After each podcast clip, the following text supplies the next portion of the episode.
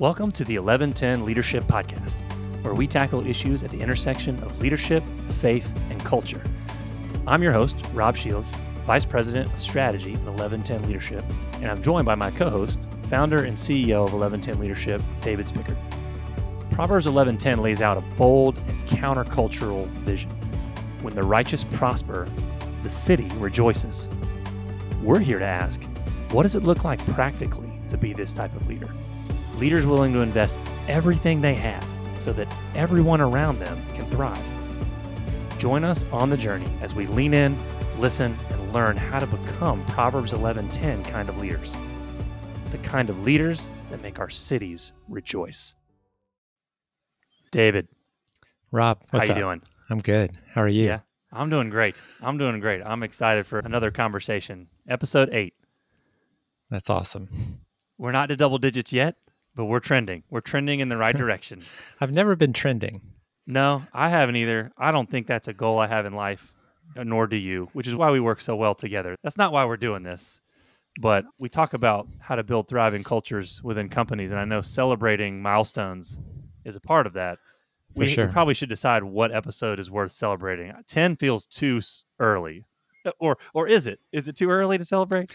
I don't know. I don't think you can ever, you don't want to over celebrate, No. but you certainly don't want to under celebrate. It's like that line from The Incredibles. I only have I'm small kids. I only have cartoon references, but if if everyone is special, no one is. You know, if everyone mm-hmm. is, if every episode is special, then then none are. But you know what? Let's just decide that eight is not the magic number, and for our, hopefully our listeners are excited to know that this is not the end. But we, but we certainly are excited about episode eight. it is it, it is about today. special in an in a in a way, just not in a way worth necessarily you know getting balloons and cupcakes for. But all right, that's that could be its own tangent. Uh, we're here. I I hope that folks were intrigued by the title. I really hope because we've got an exciting update for our listeners. David, you're publishing your first book. That's worth celebrating. If we had a lot of bells and whistles on production, This that's when, when you- like you know when you audio confetti would come out. You know, you'd hear a lot of the Mhm. thousands of people cheering, right? So that we're, we're, maybe we can find a way to do that. Mhm. But that's a big deal, right? And the title of the episode mirrors the title of this book. You've written a book called The Just Leader Thriving in a Fractured World. Now, I know this project is a culmination of many years of your experience and the wisdom you've gained really in the trenches of leadership, both nonprofit space and your background for the listeners who are familiar, but then also with your work more recently, coaching and equipping business leaders. Some of our listeners who are more familiar with your journey know maybe some of the background of this book and the story behind it. But for those who don't, um, who are brand, brand new to the podcast, maybe this is their first episode. Tell us what motivated you to write this book, uh, The Just Leader. Why, why is it going out into the world? Why now? Well, like you said, Rob, it is a culmination of my own journey, my personal experience, and the things that I've been able to learn and uh, understand primarily from the ex- incredible people that I've been able to work with who have shown me worlds that I did not know and helped me understand principles that enable people to be all that God designed them to be. I felt like there was an opportunity to capture those principles and experiences in a book. And honestly, I had a lot of people who encouraged me to write a book. You know, the first step I've learned in writing a book is believing you have something worthy to share. And oftentimes, you know, for us personally, we don't feel that way. We don't feel like the things that we have are that worthy of sharing. And yet, so many people around me encouraged me that the things that I had experienced and the principles that we were discussing as leaders are things that needed to be shared. And in particular, what I found at the, is that there was an opportunity to talk about the issues in the book, and, and we'll talk about this a little bit more as we go through the pro- podcast. But how we understand faith and leadership, and then how that connects to what it means to be just, and in particular, how that is applied in the business context. In my experience, as I uh, was in environments where people were engaging really challenging issues of our society uh, that relate to issues of justice in particular. And for those of you who may not be familiar with my background, I led an organization called Jobs for Life, where we helped primarily low income men and women understand the value and dignity of work and help them find and keep meaningful employment. And that allowed me to go into many cities across the country and be primarily in underserved communities and getting exposed to the issues of poverty and joblessness and issues of race and other challenging issues that were keeping people from finding employment and again thriving in their world and seeing communities that were being burdened by these issues. And often found that the issues that we were discussing require business solutions whether it was jobs or you know affordable housing or other uh, opportunities that would allow people to have access to resources and oftentimes business leaders were not a part of those conversations and I wanted to create space for us to discuss these issues in a way that business leaders would lean into these topics and to be a part of these conversations. Because, in my experience, too, what I would say is that as I began to learn God's heart for justice mm-hmm. and the way it is central to who He is, what He's about, what He loves, and what he's called us to do we end up as as christians those of us who come from a biblical christian worldview we begin to see the gospel more fully and i in my own personal experience i began to realize that adding this piece of understanding god's justice allowed me to feel like the gospel was more robust for me hmm. and as a result this became something that allowed me to experience more of God's fullness. So I wanted to put that down in writing and share those stories, share those experiences, share those principles that I learned so that others could experience the same thing. I want to camp out on the title because I feel like there's a bridge here that we make in our work that you know, for our listeners who've been listening to our previous series on how to thrive in the workplace, there's a clear through line here, and it's pretty obvious in your title. And I'd love for you just to camp out there for a bit, maybe for folks who were now using some terms that did not come up in the Thrive series, but very much are embedded. You go back and forth with these terms and use them really interchangeably in the book. Mm-hmm. And that's and you start with the title, the just leader. So there's the justice right front and center and you follow that with your byline of thriving in a fractured world. So, will you just set that tone for the listener, especially the listener who's new to, okay, I, have been tracking with you for these first, you know, seven episodes, thriving in a fractured world. I get that. I, have heard that language and heard you break down that acronym. But how does that connect with justice being just as a leader make that make sense to me david and why are those separate things that you do that you kind of keep bifurcated or are they the same conversation say more things well it makes sense uh, for us to talk about this now coming off the thrive series that we just did because we really are about helping leaders thrive so that their employees and companies can thrive and ultimately our communities can thrive. But I think what we're what we're saying and what we're trying to set up, which is what we're going to talk about more deeply as we continue our co- podcast, is this unique secret sauce of what it means to thrive. And we found the pathway to thriving comes through this idea of being just as a just leader. And we all know that we live in a world that's fractured. I think, you know, we don't have con- to convince each other that we're living in a time where we are experiencing that fractured world where there's a lot of disagreement or discontent or people choosing sides and it's more visible it's more exposed. We see it in broadly in our media or out in the world on social media, but we then also experience it personally and in our small context with our families, with our friends, with our employees, our coworkers, our environments at work. And so leadership has become much more complex.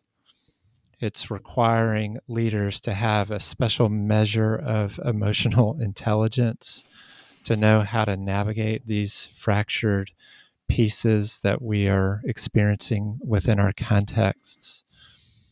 And the requirement of responding to and having insight around issues of justice is now required. Uh, it's no longer optional. We can't avoid these issues anymore as leaders, or if we do, our companies or our organizations will be left behind. And now, in order for leaders to be great, or for even leaders to thrive, they need to know how to be just. And so it's critical. We're seeing this not just as a means through which people thrive, you know, and everybody wants to thrive. I mean, it's kind of where we're made, you know, we're created to thrive. And yet there's so many things that bog us down. And for many, we're exhausted and particularly exhausted with the cultural times that we're in where we don't know how to navigate these things.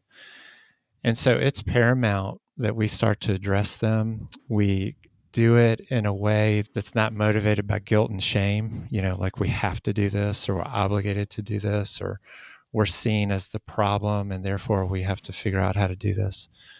But God gives a much greater vision for what this is all about.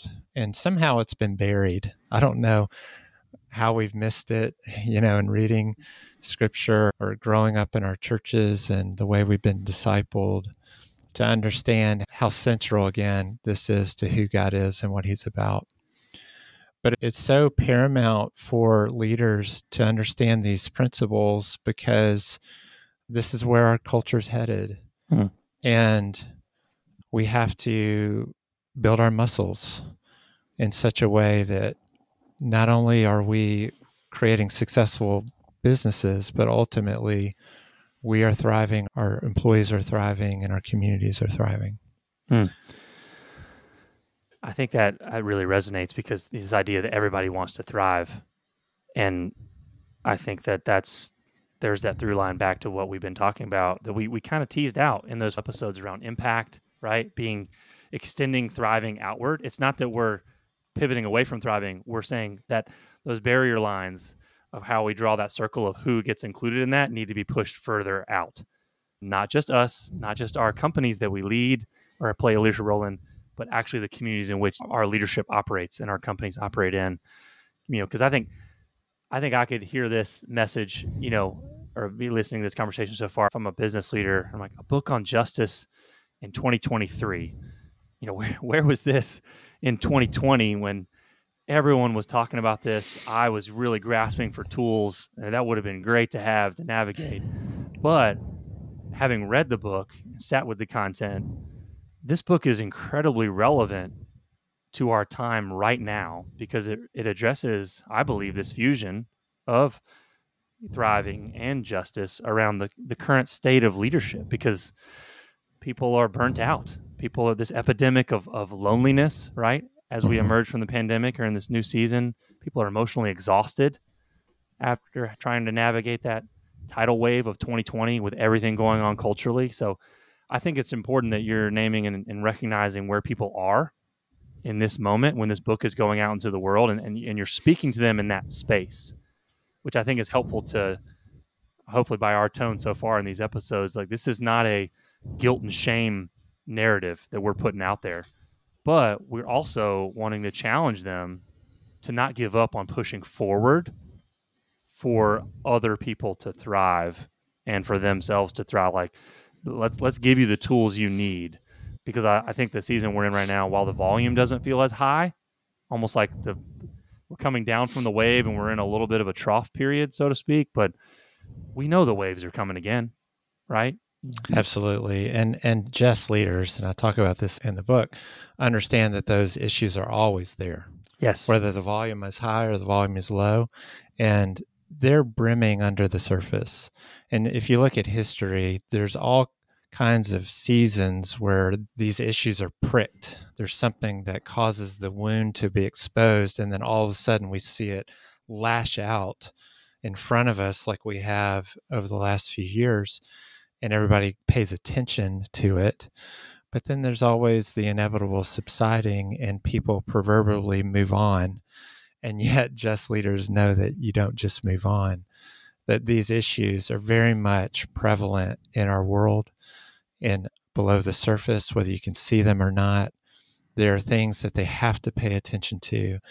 If you want to be world class as a leader, you've got to be able to build your muscles around these issues and know and know how to navigate the cultural landmines that threaten the health and success of your company or your organization.